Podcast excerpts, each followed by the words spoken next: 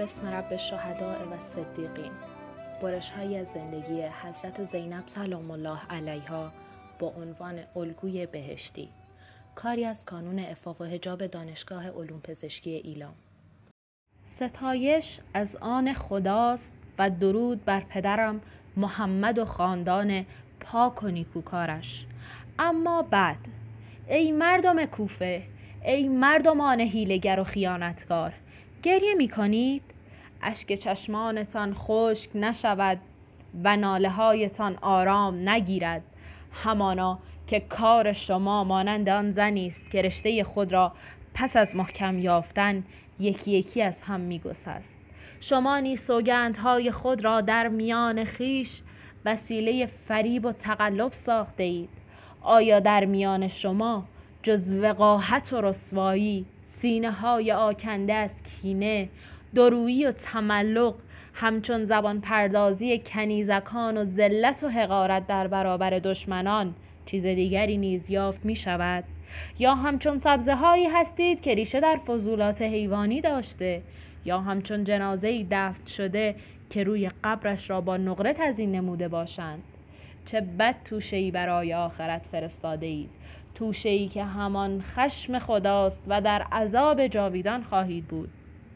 گریه می کنید زاری می زنید آری به خدا سوگند که باید گریه کنید. پس بسیار بگریید و کمتر بخندید. چرا که دامان خود را به ننگ و آر جنایتی آلوده اید که ننگ و پلیدی آن را از دامان خود تا ابد نتوانید شست.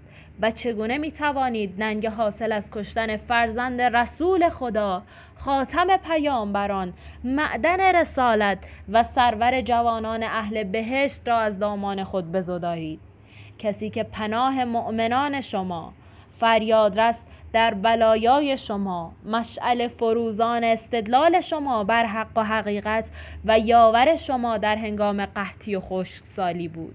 چه بار سنگین و بدی بر دوش خود نهاده اید پس رحمت خدایی از شما دور و دورتر باد که تلاشتان بیهوده دستانتان بریده معاملهتان قرین زیان گردیده است.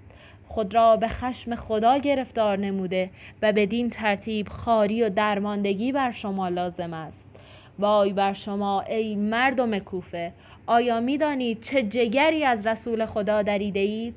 چه زنان و دختران با عفت و وقاری را از خاندان او به کوچه و بازار کشانده اید؟ چه خونی از آن حضرت بر زمین ریخته اید و چه حرمتی از او شکسته اید؟ شما این جنایات فجیع را بی پرده و آشکار به انجام رسانیده اید. جنایتی که سرآغاز جنایات دیگری در تاریخ گشته سیاه تاریک و جبران ناپذیر بوده تمام سطح زمین و وسعت آسمان را پر کرده است. آیا از اینکه آسمان خون باریده تعجب می کنید در حالی که عذاب آخرت در مقایسه با این امر بسیار شدیدتر و خار کننده تر است و در آن روز کسی به یاری شما نخواهد آمد.